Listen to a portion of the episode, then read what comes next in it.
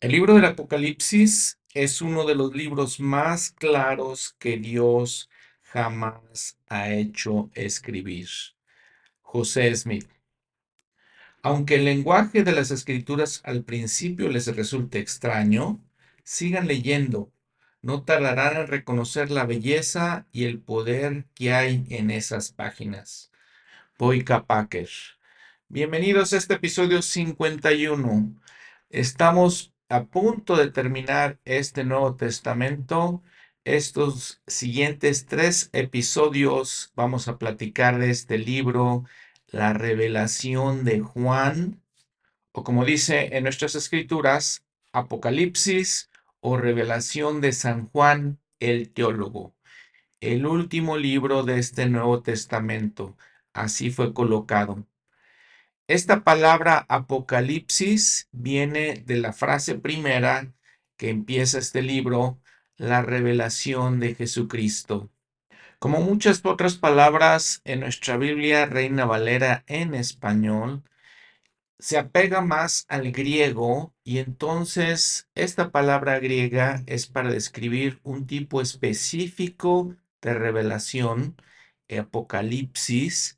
Apocalipsis es esa palabra griega que significa revelar, dar a conocer, descubrir, develar. Bienvenidos a este episodio. Gracias por estar aquí conmigo. Vamos a reflexionar sobre las muchas cosas que este Juan, aquí le dice el teólogo, Juan el amado, Juan el apóstol, nos revela.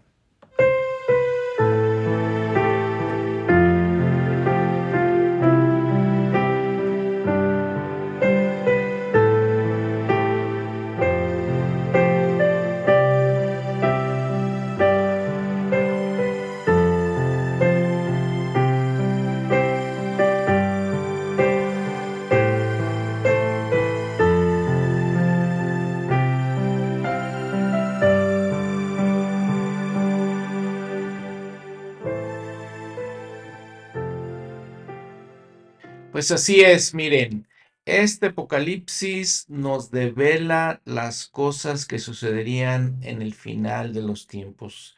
Y básicamente estamos hablando de nuestros tiempos. Fue escrita por Juan desde la isla de Patmos, como dice, por ejemplo, en el versículo nueve. De acuerdo con los historiadores y de acuerdo con ciertos líderes de la iglesia primitiva, Eh, por ejemplo, el obispo de León, que registraron que el Apocalipsis fue escrito básicamente hacia el fin del reinado dominiciano. Ese se terminó en el año noventa y seis después de Cristo o de la era cristiana. Un segundo historiador, Tertulio, también lo coloca de esa manera. Esta isla de Patmos se encontraba a unos noventa y cinco kilómetros al oeste de Turquía. Ya hemos colocado varias eh, cosas importantes en este lugar de Turquía, lo que ahora conocemos como Turquía. Ahí fueron varios escritos de, de Pablo, de las, de las epístolas que él escribió. Entonces, en esta área también ubicamos la isla de Patmos. ¿Para quién fue escrito? Dice en el versículo once, y luego también vamos a ver capítulo dos y tres, que habla de siete iglesias que están en Asia. Podemos decir siete ramas de la iglesia o siete barrios de la iglesia. Y dice Efeso, Esmirna, Pérgamo, Teatira, Sardis, Filadelfia y Laodicea. Ahora este libro nos narra una serie de visiones que tuvo Juan. Y la mayoría de su lenguaje es muy simbólico y por eso nos cuesta tanto trabajo entenderlo. Pero con la ayuda de las escrituras, con la ayuda de los comentarios de miembros de la iglesia, de eruditos de la iglesia y de lo, José Smith, de hecho habla bastante de eso, creo que vamos a poder entenderlo. Por ejemplo, en el capítulo eh, uno, en este versículo once que les acabo de leer, cuando describe... nos dice los nombres de estas siete ramas de la iglesia. También después, en el versículo doce, dice que escuchó una voz y se volvió y vio siete candeleros de oro. Y entonces, si vemos que habla de siete iglesias, siete candelabros de oro, pues ahí podemos encontrar simbolismos. Ahora, estos, todas estas eh, visiones de Juan, toda esta serie de visiones, eh, nos hablan de la historia del mundo. Ya había habido algunos otros profetas que hablaron de la historia del mundo, por ejemplo, Adán, Enoch, el hermano de Jared, ellos habían tenido visiones, Abraham, José, Moisés, Isaías, Daniel, ¿se recuerdan? Daniel, Ezequiel, inclusive Nefi. Pero algo de la diferencia aquí es que lo que dice Juan es que el Señor le dio la responsabilidad de hacer conocer estos registros al mundo. El profeta José Smith habla bastante de este libro de Apocalipsis. De hecho, él recibe ciertas instrucciones, recibe cierta revelación. La encontramos en Doctrina y Convenios, sección setenta y siete, ochenta y ocho, noventa y tres. También encontramos significados en el libro, en el libro de Mormón. Lo encontramos en Primera de Nefi, capítulo catorce, en Éter, capítulo cuatro, que bueno, los vamos a leer después, ¿no? Mientras vayamos estudiando, reflexionando sobre este libro. La sección setenta y siete de Doctrina y Convenios, específicamente, son básicamente preguntas que hace José Smith y que el Señor le responde. Dice en, su, en la historia de José Smith que es en relación con la traducción de las Escrituras, recibí la siguiente explicación del Apocalipsis o la revelación de San Juan. Ahora, los versículos seis y siete le dice el Señor que el libro básicamente es una historia cronológica de la tierra y nos habla de siete sellos que vamos a ver después. Cada uno de estos sellos son mil años en la historia de nuestro mundo. Si leemos los versículos seis y siete, como les decía, de la sección setenta y siete, la pregunta que hace José Smith, que hemos de entender por el libro que Juan vio, sellado por fuera con siete sellos. Respuesta, que contiene la voluntad, los misterios y las obras revelados de Dios, las cosas ocultas de su economía concernientes a esta tierra durante los siete mil años de su permanencia, o sea, su duración temporal. Versículo siete, que hemos de entender por los siete sellos con que estaba sellada, que el primer sello contiene las cosas de los primer, primeros mil años, el segundo, las de los siguientes mil años, y así hasta el séptimo. Entonces, a ver, si podemos más o menos recapitular lo que estamos diciendo. Es, el libro es una serie de visiones que tuvo el apóstol Juan. En ellas nos cuenta la historia cronológica del mundo. Está llena de simbolismos, que eso es lo que es interesante de entender. El manual Ven, Sígueme nos da otra idea muy importante. Dice, una forma de estudiar Apocalipsis es buscar las conexiones con el plan de salvación. Es posible que esta reseña general le ayude. Los capítulos cinco al doce describen acontecimientos de la vida preterrenal. Los capítulos seis al once, trece, catorce, dieciséis al diecinueve describen la vida terrenal y acontecimientos de la historia de la tierra.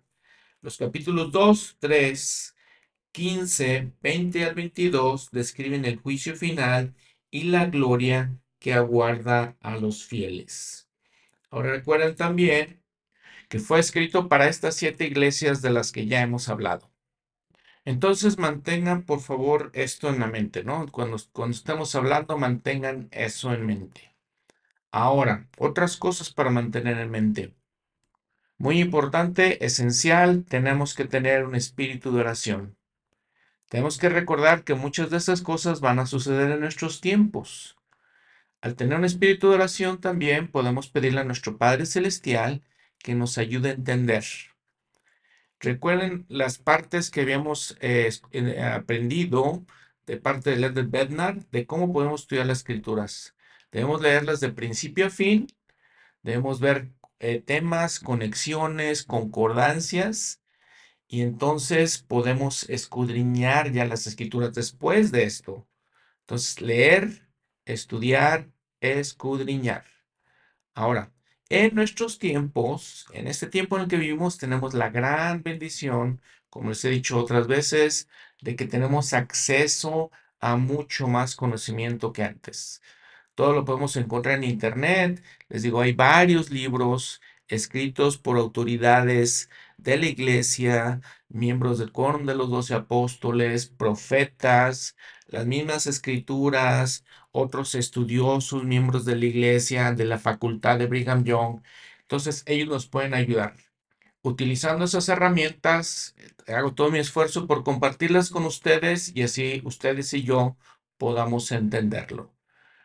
En este primer episodio, de acuerdo con el manual Ven Sígueme, vamos a ver los capítulos uno al cinco. ¿De qué hablan estos capítulos uno al cinco? Primero, es una introducción y una visión de Jesucristo. Nos habla de veinticuatro élderes y de cuatro bestias. Es el primer capítulo. Capítulos dos y tres es el mensaje a las siete iglesias. ¿Qué es ese mensaje? Una descripción de Cristo, condenación también, porque recuerdan, ya estaban en apostasía. Les habla del reto y les habla de una promesa. Y luego los capítulos cuatro y cinco nos hablan de una teofonía del trono. ¿Qué es una teofonía? Es una visión de nuestro Padre Celestial. Esta visión en particular es en su templo y cómo Cristo acepta su llamamiento. Esto va a ser entonces en estos primeros cinco capítulos. Y disculpen, voy a este, recalcar algunas cosas, voy a repetir varias cosas, voy a repasar para que mantengamos nuestra mente bien enfocada. No se nos olvide todo esto, ¿no? Voy a decirles, a ver, recuerden que estamos repasando esto, recuerden que está hablando hacia las siete iglesias, recuerden que es una visión. Y entonces con eso y aprendiendo los simbolismos que encontramos en todos estos comentarios de las Escrituras, creo que podemos lograr el propósito, que sea que podamos entender. Como dijo el profeta José Smith, es uno de los más fáciles. Eh, eh, claro, él tenía el espíritu de revelación y de inspiración. Vamos a buscar ese espíritu también nosotros. Vamos a orar por ese espíritu. Porque al final de cuentas es mi testimonio de que van a ustedes darse cuenta de las, que, la, las cosas hermosas de las Escrituras, las cosas grandiosas, el poder, ¿no? El espíritu tan fuerte que se siente. Les comento un, un ejemplo de esto, les comento la experiencia. La semana pasada, cuando estaba preparando el episodio, el episodio número cincuenta, cuando leí eh, los, todas las epístolas de Juan y la epístola de Judas, y de pronto la primera vez que las leo, la leí, leí de principio a fin, seguí este, ese patrón que nos dio el de Bednar. Y dije, híjole, no sé de qué se va a tratar este episodio. No tenía la, la menor idea de qué, qué iba a hablar. Y otra vez, lo leí la primera vez y no entendí. Lo leí una segunda vez, ya más a detalle. Y entonces creo que empecé a ver cosas. Y empecé, tantas cosas empecé a ver que dije, wow, este episodio va a estar largo. Me pasó muy parecido con Pedro. Tantas cosas que ellos están enseñando, tantas eh, enseñanzas para nosotros, tantas reflexiones que tenemos que hacer, que les digo, es, es una experiencia increíble. Y entonces los invito a que hagamos esto mismo con Apocalipsis. Muy bien, algunos simbolismos.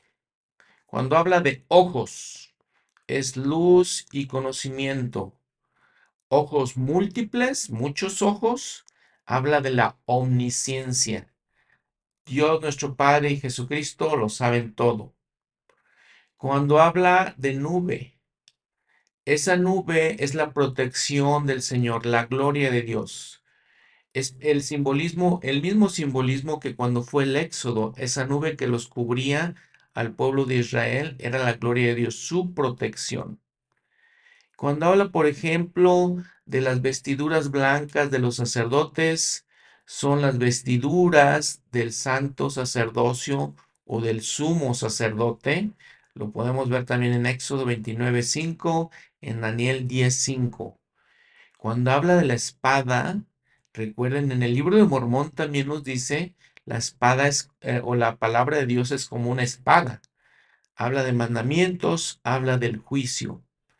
Recuerden también que en otros simbolismos, cuando habla del novio o del esposo, habla de Jesús, habla de Jesucristo como el Mesías. Cuando hablamos de ángeles, básicamente son servidores o sirvientes, más bien celestiales. Cuando habla de cuernos, ese es el poder y la fortaleza, tanto buenas como malas. Las alas es el poder para actuar. El incienso es, eh, el incienso es un humo, si, si se dan cuenta. Entonces, esas son las oraciones que ascienden. Son las oraciones de los justos, de la gente recta que ascienden hacia Dios. Cuando habla del sol, eh, hablamos, entendemos muy bien que es la gloria celestial. Él es el Hijo de Dios también, ¿no? Eh, Jesucristo es el sol. Y también nos recuerda de la segunda venida. Cuando habla de las montañas, hemos visto, hemos escuchado, ¿no? Simbolismo. Las montañas son los templos. Cuando habla de un mar de vidrio, un mar de cristal, es la omnisciencia de los cielos.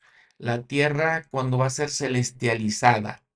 Muy bien, estos son, uno de, son algunos de los simbolismos más, eh, no, de, no diría más importantes, pero que nos pueden ayudar a entender mejor, ¿no? Vamos, hay otros simbolismos que vamos a ir viendo con el, con el, con el tiempo, mientras vamos estudiando, mientras vamos reflexionando. Capítulo uno, entonces, dijimos que era una visión del Señor, ¿ok? Una visión de Cristo, básicamente. Recuerden que cuando hablamos del Señor, estamos hablando de Jesucristo, aunque podemos utilizarlo este, de manera igual cuando hablamos, por ejemplo, de Dios, podemos hablar de Cristo, pero regularmente estamos hablando del Señor, Jesucristo. Dios es nuestro Padre Celestial. La revelación de Jesucristo que, di- que Dios le dio para manifestar a sus siervos las cosas que deben suceder pronto. Y la declaró enviándola por medio de su ángel a Juan, su siervo, quien ha dado testimonio de la palabra de Dios y del testimonio de Jesucristo y de todas las cosas que ha visto. Recuerden nuevamente, habíamos visto el episodio pasado, los apóstoles son testigos especiales de Cristo. Entonces, por eso aquí Juan nos dice, él ha dado testimonio de estas cosas. Él las vio. Él estuvo con Jesucristo. Vio cuando su, toda su misión, vio cuando murió, vio cuando resucitó. Entonces, entonces perdón, es el, él es un testigo especial de él. Versículo tres. Bienaventurado el que lee y los que oyen las palabras de esta profecía y guardan las cosas en ella escritas, porque el tiempo está cerca. Somos bienaventurados porque tenemos la oportunidad de leer estas cosas. Y entonces nuevamente la, la invitación a que lo hagamos con toda diligencia y que podamos le, este, al estar leyendo, pensar, utilizar todas nuestras capacidades mentales y obviamente utilizar la oración. Versículo cuatro. Juan, a las siete iglesias que están en Asia. Es Asia Menor, la conocemos, ¿no? Turquía, la Tierra Santa, esa área básicamente. Gracia a vosotros y paz del que es y que era y que ha de venir y de los siete espíritus que están delante de su trono. Miren, ahora sí nos vamos a basar mucho en la traducción de José Smith, la versión inspirada, porque pues nos da obviamente más luz y entendimiento en todo este simbolismo, en todo el simbolismo de este libro. Aquí, por ejemplo, dice, si van a su apéndice de ayuda para el estudio de las escrituras, dice, dice traducción de José Smith, apéndice, ahí van a ver Apocalipsis, eh, versículo cuatro, y les digo, todos los que van en cursiva son las palabras que él agrega A, este, a lo que ya está escrito, y este es el testimonio de Juan. Él agrega esta parte y este es el testimonio de, luego agrega a los siervos que están encargados de las siete iglesias que están en Asia. Después, y que ha de venir, agrega que ha enviado a su ángel delante de su trono. para testificar a los que son los siete siervos sobre las siete iglesias. ¿Qué significa eso de los siete siervos, las siete iglesias? ¿Qué significa todo esto? Los siete espíritus, que es importante. Es lenguaje simbólico, básicamente. Algunas cosas simplemente es eso, analogías, simbolismo. Otras cosas son reales, son siete iglesias, por ejemplo. Pero los siete espíritus, este número siete, lo platicamos en el Antiguo Testamento, simboliza perfección, simboliza algo completo. Y lo usa bastantes veces Juan aquí en este libro de Apocalipsis. Recuerden que hablamos de algunos otros números, eh, por ejemplo el cuarenta, que significa, es un periodo de purificación, un periodo de prueba. Jesús estuvo cuarenta días en el desierto ayunando, Moisés también. El pueblo de Israel estuvo cuarenta años en el desierto buscando la tierra prometida. Habíamos, por ejemplo, también hablado del número tres. Eh, tres días estuvo Jesús en la tierra, tres horas, por ejemplo. Tres cruces estuvieron ahí, estuvo Jesús con otros dos ladrones. Eso simboliza Eh, pues la, la Trinidad, básicamente también. En este libro vamos a ver también mil. Eh, vimos en, en las epístolas de Pedro, donde él dijo que mil años eran como un día para Dios. Entonces aquí está hablando, vamos a ver los periodos de tiempo, es un periodo de tiempo y es un sello.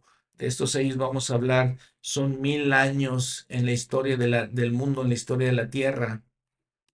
Otro número interesante, pues, es el doce, ¿no? doce apóstoles, doce tribus de Israel, ¿sí? Y, y eso nos indica, por ejemplo, un orden divino, doce meses en el año también. Y así hay varios, ¿no? Después vamos a ver otro tipo de simbolismos. Hay simbolismos en eh, los colores, por ejemplo. Hay simbolismos en los animales que se usan. Pero los iremos eh, platicando poco a poco mientras vayamos leyendo el libro de Apocalipsis. Continuando con el versículo cinco, dice, habla de Jesucristo, el testigo fiel, el primogénito de los muertos, soberano de los reyes de la tierra. Él nos ama y nos ha lavado de nuestros pecados con su sangre. Versículo seis, y nos ha hecho reyes y sacerdotes para Dios su Padre. Qué interesantes palabras cuando pensamos en el templo. Si vemos la concordancia, nos lleva a Doctrina y Convenios cincuenta y seis, eh, perdón, setenta y seis, versículo cincuenta y dos, para que guardando los mandamientos fuesen lavados y limpiados de todos sus pecados y recibiesen el Santo Espíritu por la imposición de manos del que es ordenado y sellado para ejercer este poder. Son quienes vencen por la fe y son sellados por el Santo Espíritu de la promesa que el Padre derrama sobre todos los que son justos y fieles. Estos son los que constituyen la iglesia del primogénito. Entonces recuerden, todo este lenguaje que utiliza aquí Juan, todo esto que vemos, nos, nos literalmente nos lleva hacia el templo. Versículo siete, he aquí que viene con las nubes, y todo ojo le verá, aun los que le traspasaron. Y todos los linajes de la tierra se lamentarán por causa de él. Así sea. Amén. Sabemos que el Señor en su segunda venida va a venir en las nubes. Eso es parte de eh, la profecía. Todos nos vamos a lamentar, eh, inclusive los, los que le traspasaron, el pueblo de Israel, los judíos en específico. ¿De qué nos vamos a lamentar? Específicamente ellos, obviamente, de nuestras iniquidades. Y muchos se lamentarán de no haber creído en él. El profeta José Smith, en la versión inspirada de Mateo, el capítulo de Mateo que encontramos ahí en Perle de Gran Precio, versículo treinta y seis, y como antes dije, después de la tribulación de aquellos días y de haber sido conmovidos los poderes de los cielos, entonces aparecerá la señal del Hijo del Hombre en el cielo. Entonces se lamentarán todas las tribus de la tierra y verán al Hijo del Hombre que viene en las nubes del cielo con poder y gran gloria. Imagínense ese momento tan especial. Va a ser un momento increíble. Algunos de ustedes estarán ahí eh, en ese momento. Ojalá que todos nos preparemos para estar in, in, en ese eh, increíble, eh, algo que probablemente no podemos describir y algo que nunca hemos vivido, estar ahí. La segunda venida con poder y gran gloria. En otra nota al pie de la página, la nota al pie de la página B, Doctrina y Convenios cuarenta y cinco, versículos cuarenta y nueve y cincuenta y tres. Y el Señor emitirá su voz, y todos los confines de la tierra la oirán, y las naciones de la tierra se lamentarán, y los que se hayan, los que hayan reído descubrirán su insensatez, y entonces llorarán a causa de sus iniquidades, y se lamentarán porque persiguieron a su rey.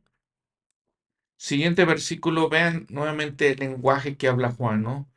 Lo especial y en los títulos del Señor. Estos son otros títulos. Yo soy el Alfa y la Omega, el principio y el fin, dice el Señor, el que es y que era y que ha de venir, el Todopoderoso. ¿Qué significa esto? Vean la nota al pie de la página, el Alfa y Omega. Guía para el estudio de las Escrituras. Alfa es la primera letra del alfabeto griego. Omega es la última. Son también nombres que se han dado a Jesucristo y se emplean como símbolos para indicar que Cristo es el principio y el fin. Y sí, increíbles y poderosas estas palabras. Versículo nueve. Yo, Juan, vuestro hermano y compañero en la tribulación. Vean lo que está diciendo, compañero en la tribulación y en el reino y en la paciencia de Jesucristo. Estaba en la isla que es llamada Patmos por causa de la palabra de Dios y del testimonio de Jesucristo. ¿Cuál era la situación de Juan? Juan el amado. La situación es que él había sufrido obviamente por el testimonio de Jesucristo, como los otros apóstoles habían sufrido, pero había sido trasladado. En Doctrina y Convenios vemos eh, esto, esta experiencia que el Señor le permite tener a Juan. Eh, la sección siete empieza, y el Señor me dijo, Juan, mi amado, ¿qué deseas? Pues lo que quieras pedir te será concedido. Y yo le dije, Señor, dame poder sobre la muerte para que viva y traiga almas a ti. Y el Señor me dijo, de cierto, de cierto te digo, que porque deseas esto permanecerás hasta que yo venga en mi gloria y profetizarás ante naciones, tribus, lenguas y pueblos. Esto corresponde muy bien a lo que le había dicho ya en el Evangelio de Juan, que le había dicho Juan el Amado, o más bien a Pedro, capítulo veintiuno, versículo veinte.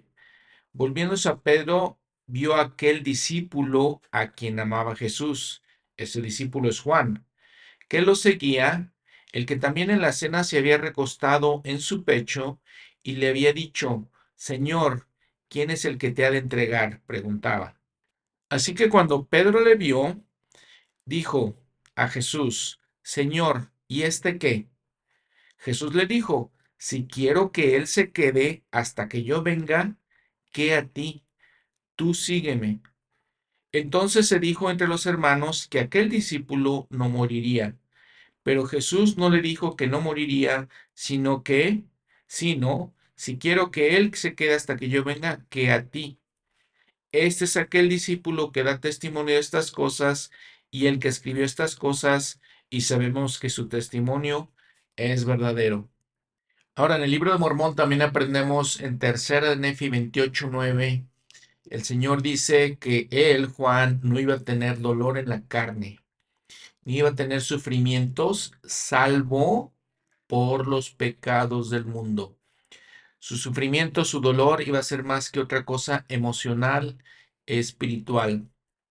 Bueno, y así estaba entonces en esta isla de Patmos, les, les había comentado, que está cerca de Turquía, hacia el oeste de Turquía, y estaba ahí y dice, yo estaba en el Espíritu en el día del Señor. Entonces, ahí es cuando empieza la visión que él está teniendo. Recuerda, muy parecido a la situación que pasó con Nefi. Noten que sucede en un día de reposo, el día del Señor. Y en ese momento dice, y oí detrás de mí una gran voz como de trompeta, que decía, yo soy el alfa y el omega, el primero y el último. Escribe en un libro lo que ves y envíalo a las siete iglesias que están en Asia. Son las siete ramas de la iglesia que ya les había comentado. Entonces, eh, noten también que el Señor mismo le dice a Juan que escriba este libro. Y me volví para ver la voz que hablaba conmigo, y al volverme vi siete candeleros de oro. Y en medio de los siete candeleros, a uno semejante al Hijo del Hombre, vestido con una ropa que le llegaba hasta los pies y ceñido por el pecho con un cinto de oro. Y, y aquí recuerden que todo esto es simbólico, porque fue tan impresionante la visión, no solamente de Juan, cualquier visión que pudiéramos tener del Salvador, que no podemos expresarlo con palabras comunes. Entonces, entendamos esa parte para que podamos entender todo este libro. Porque dice, su cabeza y sus cabellos eran blancos como la lana blanca. Simple, simplemente está haciendo una analogía, ¿no? Como la nieve, y sus ojos como llama, llama de fuego. Vean, la lana blanca como la nieve. Si tus pecados fueren como rojos como el carmesí, se volverán como la blanca nieve, dijo Isaías. Utiliza, utiliza muchas de las mismas palabras del mismo lenguaje. Y sus pies semejantes al bronce bruñido, ardiente como si estuviera en un horno, y su voz como el estruendo de muchas aguas. Otra vez, entendamos que todo esto es simbólico, entendamos que número uno era la manera en que ellos hablaban, número dos, no había otra manera de escribir ciertas cosas, y entonces utiliza cosas que eran comunes para él, que eran comunes para la gente en general y que son también comunes para nosotros. Su voz como el estruendo de muchas aguas. Cuando hoy, hoy escuchamos, han estado, por ejemplo, en alguna catarata, algún lugar eh, donde hay mucha agua y escuchan el estruendo de todo eso. Así era su voz. Otros simbolismos, por ejemplo, dice que había siete candeleros de oro. Recuerdan, en el Antiguo Testamento lo platicamos, el menorá era un candelero de siete ramas y estaba en el templo o en el tabernáculo y representa el árbol de la vida del jardín de Edén y nuestra manera para regresar a la presencia de Dios. Entonces lo ve, eh, vamos a decir, ve al Señor en el templo. Esta experiencia muy similar al profeta José Smith cuando en Doctrina y Convenios en el templo de Kirtland, cuando estaban haciendo las ceremonias de eh, dedicación del templo, vio al Señor ahí en el templo. ¿Por qué esos candelabros o menoras eran siete? Otra vez, siete, símbolo de perfección, símbolo de algo completo. Representan también las siete iglesias de las que estamos hablando y rodeaban al Señor. Ahora, su cabeza y sus cabellos eran blancos como la lana blanca, como la nieve, similar a lo que dijo Isaías en Isaías uno dieciocho, Isaías capítulo seis, versículos uno al ocho, eh, Daniel también capítulo siete, versículo nueve, muy similar. Obviamente sus ojos, dice también, eran como fuego, como llama de fuego. De su boca salía una espada aguda de dos filos. ¿Qué significa eso? La palabra de Dios. Lo hemos visto en varias escrituras, en el libro de Mormón también. El mismo Pablo lo mencionó, Hebreos cuatro doce, porque la palabra de Dios es viva y eficaz y más cortante que toda espada de dos filos, y penetra hasta partir el alma y el espíritu, y las coyunturas y los tuétanos, y discierne los pensamientos y las intenciones de, del corazón. Vean el simbolismo, ¿no? Tan poderoso, tan impresionante. Doctrina y Convenio seis punto dos. He aquí yo soy Dios. Escuchad mi palabra que es viva y poderosa, más cortante que una espada de dos filos, que penetra hasta partir las coyunturas y los tuétanos. Por consiguiente, prestad atención a mis palabras. Después dice, bueno, a, su rostro obviamente era como el sol, cuando resplandece, resplandece en su fuerza. Ahora, dice que en su diestra tenía siete estrellas. Si vamos un poquito a las notas al pie de la página, los siete candeleros, las siete estrellas, nos lleva un versículo más adelante, versículo veinte, el Señor mismo explica, en cuanto al misterio de las siete estrellas que has visto en mi diestra y de los siete candelarios de oro, las siete estrellas son los ángeles de las siete iglesias y los siete candeleros que has visto son las siete iglesias. Básicamente eran mensajeros que probablemente estaban encargados de llevar ciertos mensajes hacia estas siete iglesias. Después, como sucede con visiones poderosas, pasó igual con José Smith cuando perdió la fuerza. Versículo diecisiete, y cuando le vi, caí como muerto a sus pies. Y él, se puso, eh, y él puso su diestra sobre mí, diciéndome, no temas, yo soy el primero y el último, el que vive y estuve muerto, y aquí que vivo por los siglos de los siglos. Amén. Y tengo las llaves del infierno y de la muerte. Y nuevamente le dice, escribe las cosas que has visto y las que son, y las que han de ser después de estas. Y es la explicación que les decía hace rato de los siete candeleros de oro, las siete estrellas que vio en su diestra. Muy bien, muy interesante, ¿verdad? Y entonces les digo, si podemos desglosar cada una de las expresiones que usa Juan, cada una de sus palabras, entonces ya podemos entender un poquito el mensaje del profeta José Smith diciendo que, pues, este es uno de los libros más claros, de que tendríamos que estar a, al nivel del profeta. Pero bueno, podemos tener eh, todos estos comentarios de autoridades que nos ayudan a entender mejor todo esto. Capítulo dos. El que venciere obtendrá la vida eterna. No sufrirá la segunda muerte. Heredará el reino celestial y gobernará muchas naciones. Entonces, dice, versículo uno, primero, el ángel escribe al ángel de la iglesia en Efeso. Entonces, primero se dirige a esta iglesia en Efeso, una de las siete. El que tiene las siete estrellas en su diestra, el que anda en medio de los siete de candeleros de oro, dice esto. Entonces, le está diciendo con simbolismo. Jesús, Jesucristo, el Señor, dice esto, porque Él era el que tenía las siete estrellas y los siete candeleros. Yo conozco tus obras y tu arduo trabajo y tu paciencia, y que tú no puedes soportar a los malos.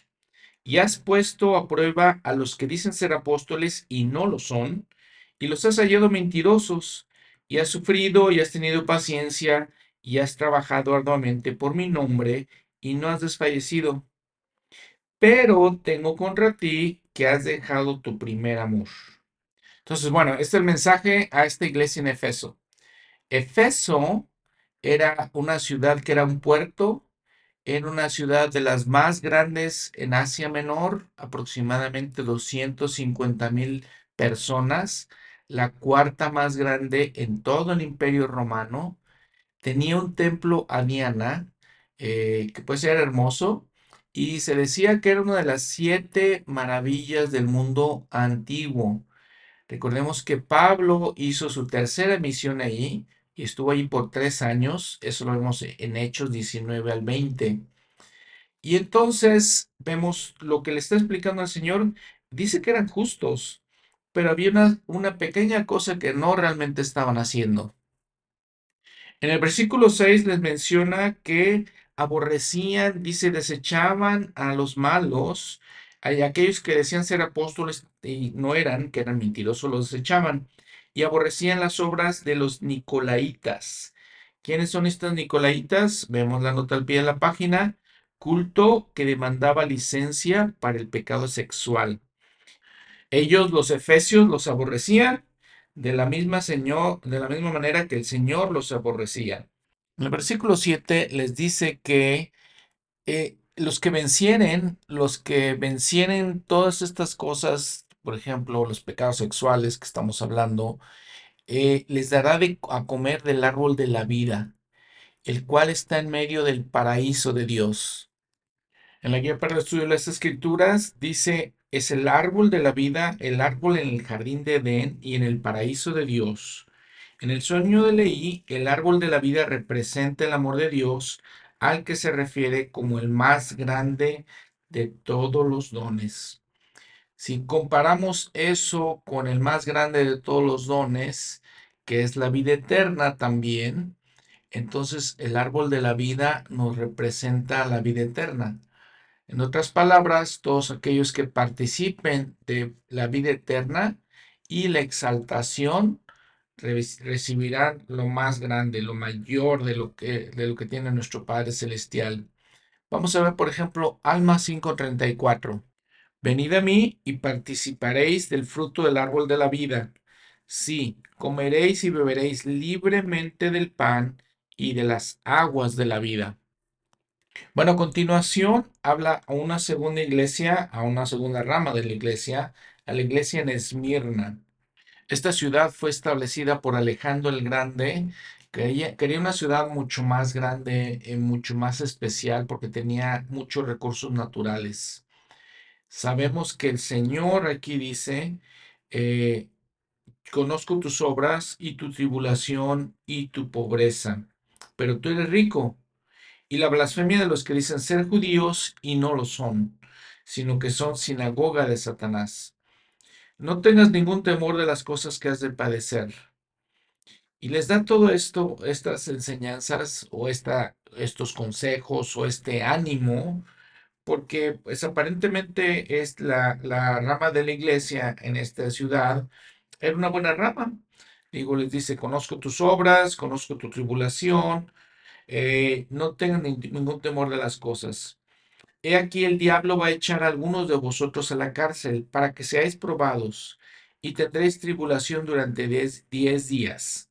Sé fiel hasta la muerte y yo te daré la corona de la vida. Entonces nos damos cuenta de que, como les digo, eran gente buena, el Señor los consuela, les dice que tengan ánimo, eh, conoce que son pobres, eran gente pobre. Entonces reconoce su rectitud. En el versículo once dice, el que venciere no recibirá daño de la segunda muerte. Ese es un principio que creo que solamente existe en la iglesia, la segunda muerte. La primera muerte, que es una muerte física, y esta segunda muerte de la que habla aquí es la muerte espiritual. Las dos sucedieron por la caída de Adán. Entonces, esta muerte espiritual es cuando ellos fueron separados de la presencia de Dios, de la misma manera que nosotros somos separados de esta presencia. Pero obviamente aquí les está diciendo que si son fieles, entonces no sufrirán esta muerte, no serán separados para siempre de la presencia de Dios. Hablando de vencer al mundo, las cosas del mundo. Versículo doce, entonces empieza a hablar a la iglesia en Pérgamo. Este Pérgamo era una ciudad muy hermosa, era, tenía la biblioteca, la segunda biblioteca más grande del mundo antiguo, tenía unos doscientos mil libros, era un centro cultural en esa región, tenía varios templos dedicados, por ejemplo, a César. Y entonces el Señor le dice a ellos, como a las otras ciudades, yo conozco tus obras y dónde moras, dónde está el trono de Satanás, y retienes mi nombre y no has negado mi fe, ni aun en los días de Antipas, mi testigo fiel, el que fue muerto entre vosotros, donde Satanás mora. Miren, con esta iglesia en Pérgamo, el Señor les dice cosas buenas, pero ya después dice, versículo catorce, pero tengo unas pocas cosas contra ti. Que tú tienes ahí a los que se aferran a la doctrina de Balaam. Esa doctrina de Balaam, si recuerdan, viene del Antiguo Testamento. Lo vemos en Números veintidós al veinticuatro, y era, bas- era básicamente este Balaam, era un profeta del Antiguo Testamento, pero que recibió dinero porque le decían que tenía que mandec- maldecir, perdón, al pueblo de Israel. Entonces, esa es la doctrina. Habla también de Balac, y el Señor los recrimina porque tenían esas ideas que eh, también los llevaban a sacrificar ídolos y a cometer fornicación. Entonces, a la iglesia en Pérgamo, el Señor los encomienda porque eran fieles, pero también les advierte, les dice, hay cosas en la ciudad que son bastante pecaminosas. La religión era, era muy fuerte, las religiones paganas me refiero, eran muy fuertes ahí. Les, a- les dice también que se aferraban a la doctrina de los nicolaitas, versículo quince, nuevamente les dice, la cual yo aborrezco. El elder Bruce R. McConkie dijo de esto, por ejemplo, dice que los miembros de la iglesia estaban tratando de mantenerse en la iglesia mientras continuaban viviendo las maneras del mundo. Esas son las cosas que, que se enseñaban. Esta doctrina de Nicolaitas, ya lo habíamos platicado, también tenía tendencias gnósticas, se basaban en que había un cierto dualismo que decían lo que hacemos en el cuerpo no tiene nada que ver con lo que tenemos en nuestra alma. Había un obispo que se llamaba Irineo. Él habló de los nicolaitas ah, diciendo que era, era un grupo apóstata. Eh, seguían a un hombre que se llamaba Nicolás. Era uno de los siete hombres que habían sido escogidos como asistentes especiales a los doce, lo cual viene en Hechos seis, cinco. Continuando con el versículo diecisiete, el que tiene oído, oiga lo que el Espíritu dice a las iglesias. El que venciere, le daré a comer del maná escondido y le daré una piedrecita blanca, y en la piedrecita blanca un nombre nuevo escrito, el cual ninguno conoce sino aquel que lo recibe. Otra vez, lenguaje del templo. ¿Qué era esa piedrecita blanca? Ahí lo podemos ver, nota al pie de la página, nos lleva a Doctrina y Convenios, eh, sección ciento treinta, versículos del nueve al once. ¿Qué dice ahí? Esta tierra, en su estado santificado e inmortal, llegará a ser semejante al cristal, y será un Urim y Tumim para los habitantes que moren en ella, mediante el cual todas las cosas pertenecientes a un reino inferior, o sea, a todos los reinos de un orden menor, serán manifestadas a los que la habiten, y esta, y esta tierra será de Cristo.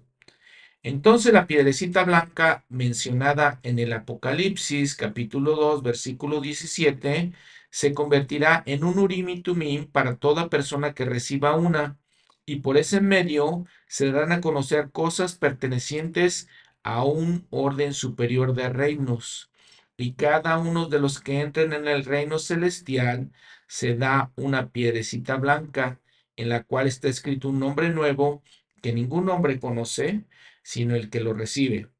Y el nombre nuevo es la palabra clave. Ahora observen la nota al pie de la página C, diecisiete C, nos lleva, habla del nombre y nos lleva a Isaías sesenta y dos dos. Entonces verán las naciones tu justicia y todos los reyes tu gloria, y te, sa- y te será puesto un nombre nuevo que la boca de Jehová designará. A continuación le habla otra iglesia, Teatira. Era, pues, básicamente una de las ciudades más pequeñas, de hecho, de todas las siete iglesias, de los siete lugares a los que se dirigen. Eh, la verdad es que no aparecen, de hecho, en los mapas. Estaba cerca de Esmirna, que es otra de las ciudades que vamos a ver. Le encomienda el Señor a, a la- a los miembros de la iglesia de Teatira, eh, porque conozco tus obras, dice, y tu caridad, y tu servicio, y tu fe, y tu paciencia, y que tus obras postreras son más que las primeras. Igualmente, pues los encomienda el Señor, y igualmente que las demás iglesias les dice, pero tengo unas cosas contra ti, que toleras a esa mujer, que esa mujer Jezabel, que se dice profetiza, enseñe e induzca a mis siervos a fornicar y a comer cosas ofrecidas a los ídolos. Esta ciudad Teatira, les digo, era una ciudad pequeña, hacían muchos trabajos artesanales, teñido de lanas, por ejemplo. Había una mujer, Lidia, eh, que era vendedora de púrpura y fue convertida por Pablo. Ella era de esa ciudad. Esto lo encontramos en Hechos dieciséis, diecisiete. Entonces les decía, sí los encomienda el Señor, los alaba porque eran buenos, pero también dicen, esta mujer Jezabel, permiten que esté entre ustedes y les enseñe cosas falsas. Eh, les dice, les dice después a ellos que les dio un tiempo para que se arrepintieran y no se han arrepentido. En el versículo veintidós dice que los arrojo en una cama. Eh, las enseñanzas del profeta, la versión inspirada del profeta, dice que los arrojo al infierno, básicamente. Castigaré de muerte a tus hijos y todas las iglesias sabrán que yo soy el que escudriño la mente y el corazón. Si vemos la palabra que es del griego, lo vemos del hebreo también. Esos, los pensamientos, este, la mente y el corazón son los deseos y pensamientos. Y claro, sabemos muy bien que sí, el Señor sabe nuestros pensamientos, pero interesante que es, habla de también los, los deseos, qué queremos hacer realmente, no, no necesariamente las obras, las cosas eh, que son visibles, sino las intenciones de nuestro corazón. Muy bien, pasando al capítulo tres, ahora nos habla otra iglesia, la iglesia en Sardis, el que tiene los siete espíritus de Dios y las siete estrellas, dice esto, yo conozco tus obras, que tienes nombre de que vives, pero estás muerto. ¿Qué les dice con esto el Señor? Tenían un nombre, tenían cierta reputación, ¿sí? Excelente reputación probablemente porque tenían un nombre, pero estaban cayendo en una muerte espiritual. Estás muerto, dice. Y si vemos nota al pie de la página, también dice eso, muerte espiritual. Ya en el versículo dos les dice, sé vigilante y fortalece las otras cosas que quedan y que están para morir. Para que no, porque no he hallado bien acabadas tus obras delante de Dios. No eran exactos, no fa, le fallaban, les fallaban ciertas cosas, entonces no tenían esa integridad y el Señor pues, les los eh, recrimina, no les da este mandamiento de que tengan y sean vigilantes y que tengan cuidado con esas cosas que les faltan hacer. Y es ciertamente una, una advertencia para nosotros, que sí podemos hacer cosas buenas, pero hay cosas que nos fallan eh, y tenemos que tener, es estar eh, pendientes de esas cosas. Versículo tres, acuérdate pues de lo que has recibido y has oído. Acordémonos de todas las cosas que nos enseñan en la iglesia, que aprendemos del evangelio y guárdalo y arrepiéntete. Y si no velas, vendré sobre ti como ladrón y no sabrás, no sabrás a qué hora vendré sobre ti.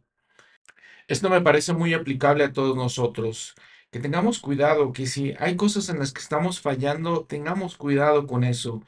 El presidente Kimball dijo, hay mucha gente en esta iglesia hoy en día que cree que vive, pero está muerta en cuanto a las cosas espirituales. Yo creo que aún muchos que pretenden ser activos también están muertos espiritualmente.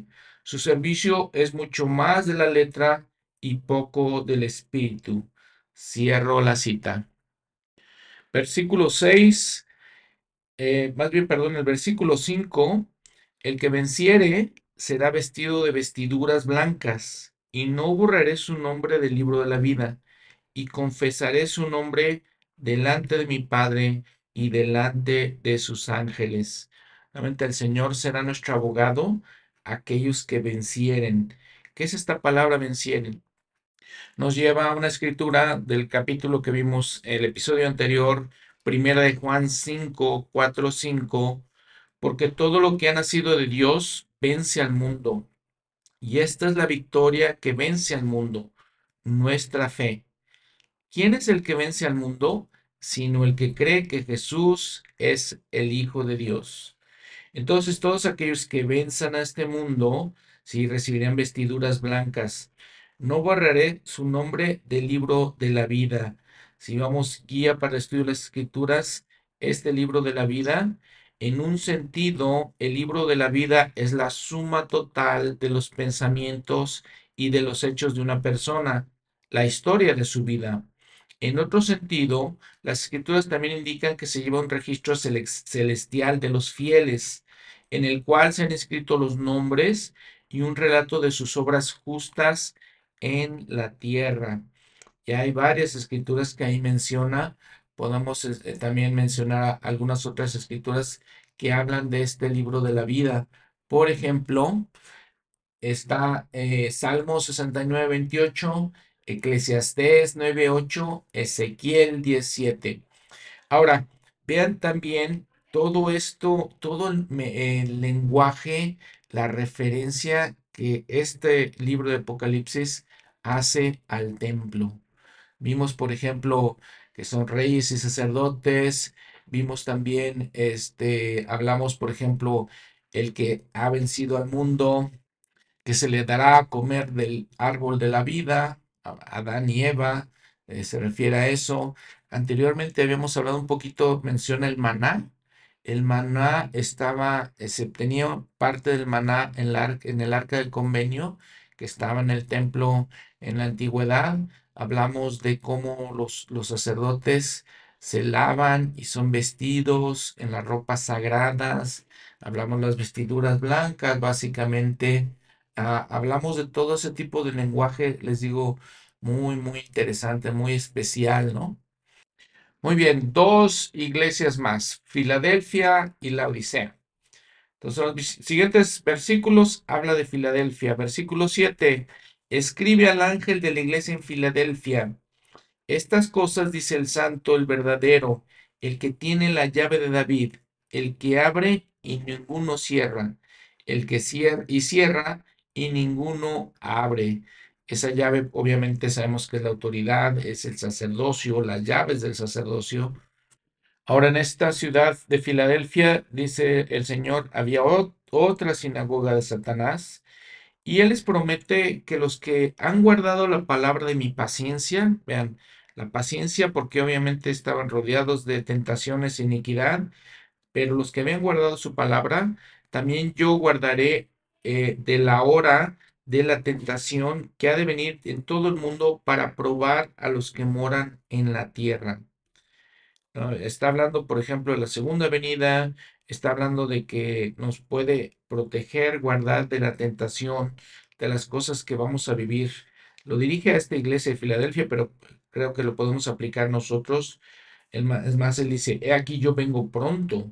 Y entonces, eso sí, en nuestros tiempos va a venir pronto, ¿no? En aquellos tiempos, bueno, para el Señor era pronto, para los habitantes de Filadelfia no lo era realmente. En el siguiente versículo nuevamente habla de vencer. Al que venciere, yo le haré columna en el templo de mi Dios y nunca más saldrá fuera, y escribiré sobre él el nombre de mi Dios y el nombre de la ciudad de mi Dios, la nueva Jerusalén, la cual desciende del cielo de mi Dios y mi nombre nuevo. Otra vez lo, el lenguaje, ¿no? El, lo, las palabras que usa que tienen que ver tanto con el templo. A continuación, esta última iglesia de la Odisea, he aquí el amén. Está hablando de Jesús, de Jesucristo. El amén, porque es que es, así sea. Pero con eso estamos de acuerdo, estamos confirmando. Es una palabra que utilizamos de esa, de esa manera. Porque dice otra vez el principio de la creación de Dios. Dice. Entonces, otro título que recibe el Señor en estas, en estas cosas. Y una, una escritura que pues conocemos mucho, que hemos hablado varias veces en la iglesia, lo han, tal vez la han escuchado, el versículo quince, yo conozco tus obras, que no eres frío ni caliente, ojalá fueses frío o caliente, porque eres tibio y no frío ni caliente, te, te vomitaré en mi boca. El Señor nos está invitando a que eh, guardemos los convenios, que hagamos lo correcto, que seamos calientes, que seamos activos, que este, cumplamos las cosas que tenemos, o básicamente que si somos tibios, no, no está de acuerdo con esas cosas, cuando eh, lo que habíamos hablado hace un momento, cuando que decía el presidente Kimball, ¿no? Vamos y somos activos en la iglesia, pero estamos muertos espiritualmente, básicamente. Eh, pues es algo para reflexionar, algo para que cada uno de nosotros se examine, eh, que pensemos en estas cosas. Eh, versículo diecinueve, otra vez el Señor nos enseña algo en cuanto a, al arrepentimiento, algo en cuanto pues al castigo tal vez que recibimos de Él. Yo reprendo y disciplino a todos los que amo. Sé pues celoso y arrepiéntete. Muy claro, ¿no? Versículo veinte también es otra escritura clásica. La hemos visto en pinturas, la hemos visto de muchas maneras. He aquí, yo estoy a la puerta y llamo. El Señor siempre está dispuesto a recibirnos, pero nosotros tenemos que eh, tomar la acción de abrir esa puerta. Ya, nos llama y dice, si alguno oye mi voz y abre la puerta, entraré y cenaré con él y él conmigo. Les digo, sí está ahí, pero nosotros tenemos que tomar esa acción. ¿Qué significa para ustedes? ¿Qué significa para mí abrir esa puerta? Es una reflexión que les dejo ahí para que pensemos cada uno. ¿Qué significa eso? ¿Cómo podemos dejar entrar al Señor a nuestra casa, a nuestro hogar, a nuestras vidas? Porque Él entrará y cenará con nosotros. ¡Qué bendición! Al que venciere, yo le daré que se siente conmigo mi trono, así como yo he vencido y me he sentado con mi Padre en, mi, en su trono. Nos da el ejemplo el Señor, al que venciera el mundo, al que venciera las cosas del mundo, al que venciera las tentaciones, al que pudiera vencer nuestras debilidades. Y entonces así lo hizo Él, y por eso se sienta a la derecha de su, del trono de su Padre. El que tiene oído, oiga lo que el Espíritu dice a las iglesias. En el capítulo cuatro es una división completamente, eh, cambia de tema. Ya habló de las siete iglesias, de las responsabilidades, de las cosas que tenían que hacer esas iglesias. Y entonces viene, dice, una visión de las cosas que han de suceder después. Eh, habla otra vez de la voz, como una voz de trompeta. Vamos a ver un poquito después de eso. Y habla como lo mismo tuvo, pasó con Nefi, les decía, estaba yo en el Espíritu, y aquí un trono que estaba puesto en el cielo y uno sentado en él. ¿Se acuerdan que cuando eh, Nefi eh, tuvo, tuvo la revelación de la, del sueño de su padre Lehi, eh, vio el árbol de la vida? Entonces, similares palabras, ¿no? Muy similares. Y del, con el mismo lenguaje, con las mismas palabras, describe el trono del Señor. Eh, después habla en el versículo cuatro de veinticuatro ancianos sentados en veinticuatro tronos alrededor del trono del Señor. Esto pues es interesante. ¿Qué podemos eh, saber de esto? Si ven, nota al pie de la página, Doctrina y Convenios setenta y siete punto cinco. Eh, José Smith le pregunta al Señor específicamente esto. ¿Qué hemos de tener por, entender por los veinticuatro ancianos de los que habla Juan? La respuesta es, hemos de entender que estos ancianos que Juan vio habían sido fieles en la obra del ministerio y habían muerto. Pertenecían a las siete iglesias y estaban entonces en el paraíso de Dios. Recuerden que habéis platicado que los números tienen ciertos simbolismos también. doce apóstoles, entonces significan el orden de Dios, las doce tribus de Israel, los doce meses del año. Ese es un orden que establece el Señor. veinticuatro, obviamente, es el doble de esos doce. Entonces, es otro número ahí especial, ¿no? Otros simbolismos que encontramos en estos versículos, también habla de los siete, siete espíritus. Recordemos que eran siete siervos que servían a estas iglesias. Se leían relámpagos y truenos y voces. Eh, todo esto, les digo, si lo, lo, lo actualizamos a nuestra manera de hablar, pues sí, la, la voz del Señor, les digo, claro que suena como un relámpago, claro que su, su gloria es como la de un relámpago y que habla como con, con trueno, pero simplemente es la manera en que Juan está expresando ciertas cosas que lo más seguro es que no exactamente entendía. Si tuviéramos una, ahorita una visión del Señor, pues igual tampoco no entenderíamos y no sabríamos cómo expresarnos. Entonces, no nos compliquemos mucho esas cosas. Él está explicando, ¿no? Todo esto. Está tratando más bien de explicar todo esto. También habla de un trono, versículo seis ya, de un, un mar de vidrio semejante al cristal. Eh, en todo esto les digo, si van a nota, la nota al pie de la página, ahí van a encontrar muchas respuestas. Doctrina y Convenios setenta y siete punto uno dice, ¿qué es el mar de vidrio del que habla Juan en el capítulo cuatro, versículo seis del Apocalipsis? Respuesta, es la tierra en su estado santificado, inmortal y eterno. ¿Por qué? Porque es eh, el vidrio semejante al cristal. Entonces, en, en eso vamos a poder ver todas las cosas que han pasado en la tierra, todos aquellos misterios de los que no sabemos, muchos misterios no espirituales, inclusive creo que no espirituales. Por ejemplo, también habla en medio del trono, alrededor del trono, cuatro seres vivientes llenos de ojos por delante y por detrás. ¿Qué significa todo eso? Estos eh, teniendo muchos ojos, les habíamos dicho, es la omnisciencia, tenían conocimiento. Otra vez vamos a notar al pie de la página, Doctrina y Convenios setenta y siete punto dos punto cuatro, que hemos de entender por los cuatro seres vivientes de los que habla el mismo versículo, son expresiones metafóricas que usa Juan el Revelador para describir los cielos, el paraíso de Dios, la felicidad del hombre y la de los animales, y de lo que se arrastra y de las aves del cielo, siendo los, lo espiritual a semejanza de lo temporal, y lo temporal a semejanza de lo espiritual, el espíritu del hombre a semejanza de su persona, como también el espíritu de los animales y toda otra criatura que Dios ha creado. Y sigue diciendo varias cosas, ¿no?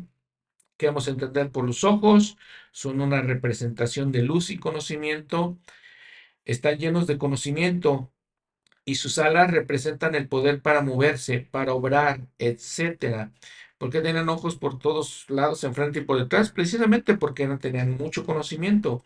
Imagínense nosotros si tenemos ojos de, por enfrente de nosotros, como los tenemos ahorita, ahora. Este, claro que puedo ver lo que está aquí enfrente.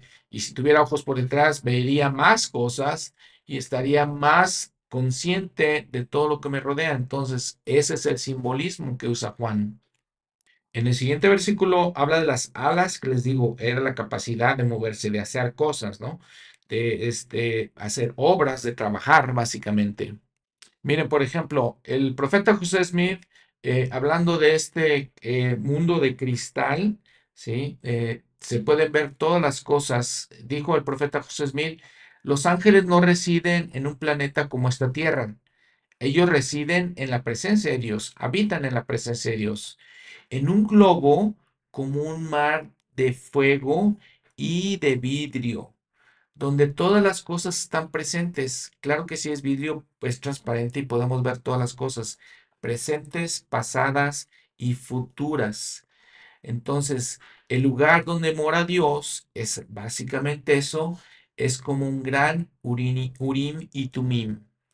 Habíamos leído en Doctrina y Convenios ciento treinta que en su condición santificada e inmortal, la tierra será gran Urim y Tumim. Podremos ver muchas cosas, podemos entender muchos misterios. Este Urim y Tumim son instrumentos que Dios preparó para ayudar al hombre a obtener revelaciones del Señor y a traducir idiomas. Lo utilizó el profeta José Smith precisamente para traducir el libro de Mormón. Les digo, este... Si ponemos un poquito más de atención, si escudriñamos más y buscamos más, podemos encontrar la, las referencias y podemos entender una mejor, tener más bien una mejor perspectiva de todo este simbolismo, ¿no? Y lo, todo lo que significa básicamente.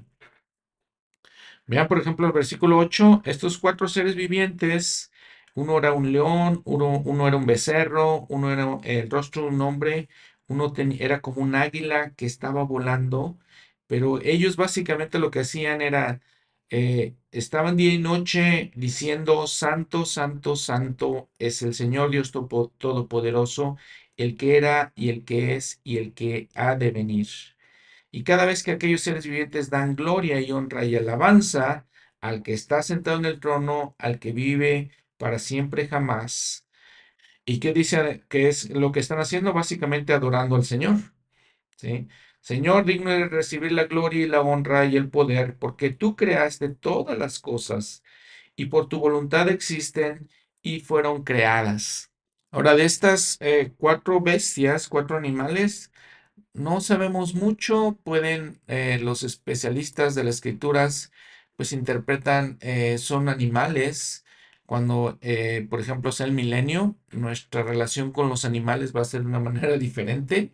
Entonces, pues eso puede representar, son una, una forma celestializada, están en un estado más elevado del que conocemos ahora los animales. Otro punto muy interesante es que dijo también el profeta José Smith que obviamente Juan tiene esta visión y tiene, habla de muchos seres, de muchas tierras y que nosotros no conocemos. Él dice, animales extraños de los cuales ningún concepto tenemos. Todos podrán existir en el cielo. El gran secreto fue mostrar a Juan lo que había en el cielo. Juan entendió, entendió que Dios se glorifica a sí mismo salvando todo lo que sus manos han hecho, sean animales, aves, peces u hombres. Y él se glorifica a sí mismo con ellos. Juan oyó las palabras de los animales que glorifican a Dios y las entendió. Dios, que hizo las bestias, puede entender todo los que, lo que éstas hablen. Los cuatro animales que Juan vio eran cuatro de los animales más nobles que habían cumplido la medida de su creación y habían sido salvos de otros mundos, porque eran perfectos, eran como ángeles en su propia esfera. No nos es dicho de dónde vinieron, ni yo lo sé, pero Juan los vio y los oyó alabando y glorificando a Dios. Cierro la cita. Capítulo cinco. Encabezado, Juan ve el libro sellado con siete sellos y a los redimidos de todas las naciones. Él oye a toda criatura alabando a Dios y al Cordero. Lo que estaba diciendo el profeta José Smith, ¿no? Que vea muchas criaturas en el cielo, de muchos tipos de criaturas que nosotros, la verdad es que a veces algunas de ellas no las conocemos, por eso nos, se nos hace tan extraño la manera que des, las describe Juan. Sigue eh, narrando lo que está viendo Juan eh, cuando ve al Señor en su trono, dice, con un libro escrito por dentro y por fuera, sellado con siete sellos. ¿Qué son esos siete sellos? Doctrina y Convenios setenta y siete, seis y siete. Que hemos de entender por el libro que Juan vio sellado por fuera con siete sellos. Respuesta, que contiene la voluntad, los misterios y las obras reveladas de Dios. Y las cosas ocultas, o más bien las cosas ocultas de su economía concerniente a esta tierra durante los siete mil años de su permanencia, o sea, su duración temporal. Pregunta, ¿qué hemos de entender por los siete sellos con que estaba sellado? Que el primer sello contiene las cosas de los primeros mil años, el segundo la de los, las de los siguientes mil años, y así hasta el séptimo. Después se hace la pregunta, ¿quién es digno de abrir el libro y desatar sus sellos? Y la respuesta es, he aquí que el león de la tribu de Judá, la raíz de David, ha vencido para abrir el libro y desatar sus siete sellos. ¿Quién es este hombre? ¿Quién es el león de la tribu de Judá? ¿Quién es la raíz de David? Nota al pie de la página. Doctrina y Convenios ciento trece, versículos uno y dos.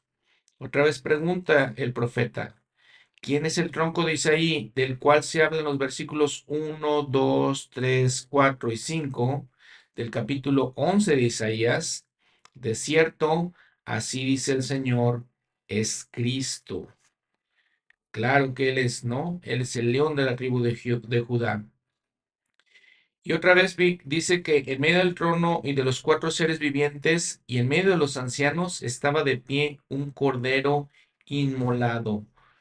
Cordero de Dios, Jesucristo, que tenía siete cuernos y siete ojos, que son los siete espíritus de Dios enviados por toda la tierra. Y perdón, dice que un cordero como inmolado, dice anteriormente. Entonces tenía estos siete cuernos, ojos y siete espíritus enviados por toda la tierra.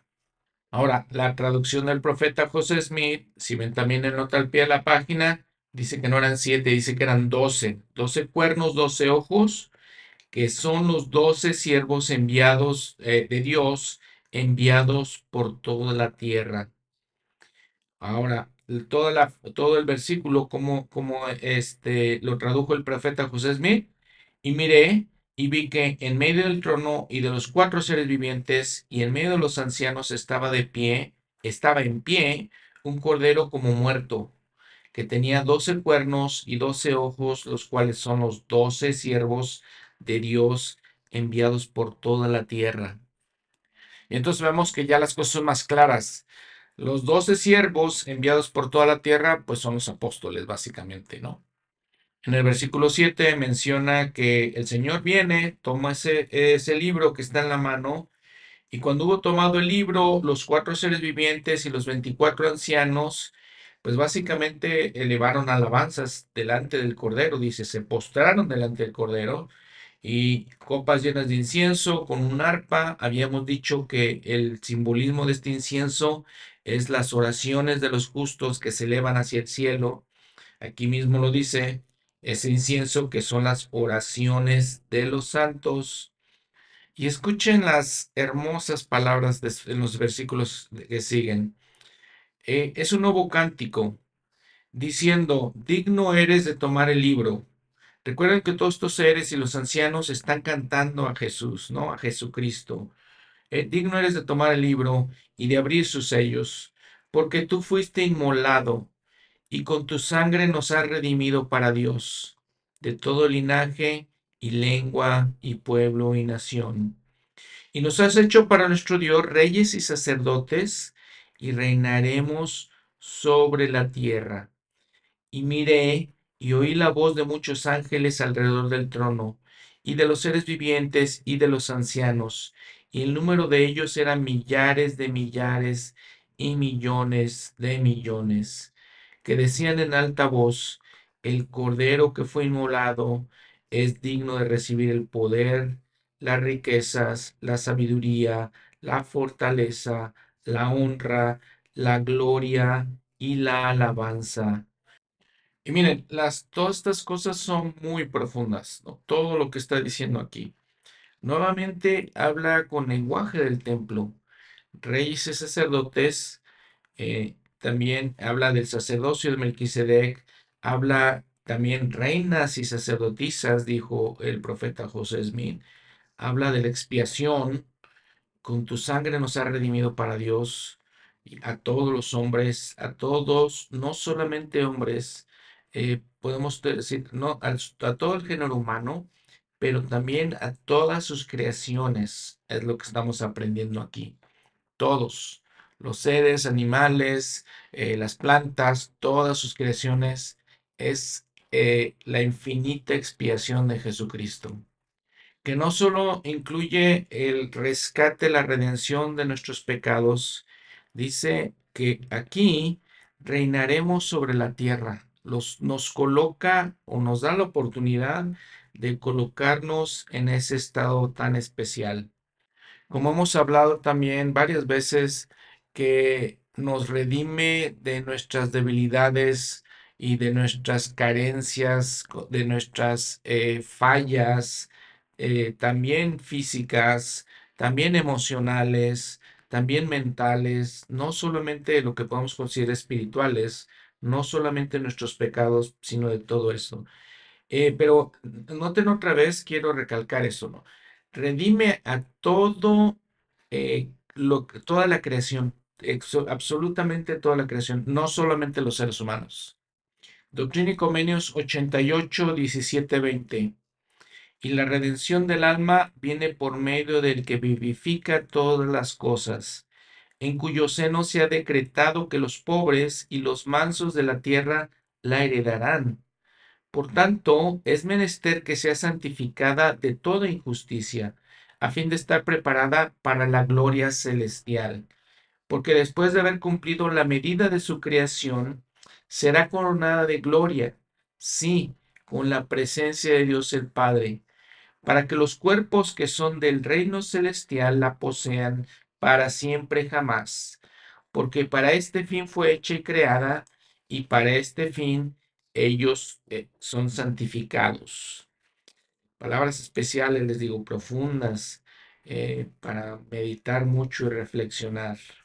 Otra cosa muy especial es ver todos los seres vivientes, dice, millones de millones, y todos alabando a Jesucristo, porque es digno de recibir todas estas cosas por todo su infinito, por toda la infinita expiación, ¿no? Por nosotros. Y es digno de recibir el poder, la sabiduría, la riqueza, la fortaleza, la honra, la gloria y la alabanza. Y, y el versículo trece, a todo ser viviente que está en el cielo y sobre la tierra y debajo de la tierra y en el mar, y a todas las cosas que en ellos hay, oí decir, al que está sentado en el trono y al Cordero, sean la alabanza y la honra y la gloria y el poder para siempre jamás. Y los cuatro seres vivientes decían, amén. Y los veinticuatro ancianos se postraron sobre sus rostros y adoraron al que vive para siempre jamás. Hermosas, hermosas palabras. No sé si eh, esperamos encontrar todas esas palabras tan especiales en este libro de Apocalipsis. Volviendo a mencionar el comentario del profeta José Smith, cuando él dijo, supongo que Juan vio allí seres de mil formas que habían sido salvos de diez mil veces diez mil tierras como esta, animales extraños de los cuales ningún concepto tenemos, todos podrán existir en el cielo. De esta palabra amén, que eh, Juan menciona quince veces eh, en, diferent- en quince diferentes versículos, es una palabra griega que significa verdaderamente, así sea. Muy bien, pues como siempre, espero que hayamos disfrutado las escrituras, eh, las riquezas que vienen en las escrituras, todos estos conocemos como podemos decir los misterios de Dios, los cuales si hacemos el esfuerzo por poner atención primeramente, estudiar, o más bien podríamos decir, como dijo el elder Bednar, leer, estudiar y escudriñar, vemos que estos misterios no son revelados. Pero siempre lo que vemos es que más allá de pues, lo muy interesante que podemos ver de las profecías, de los símbolos y cosas muy interesantes, les digo, de, de este libro de Apocalipsis, entendemos, espero que entendamos el espíritu que nos da.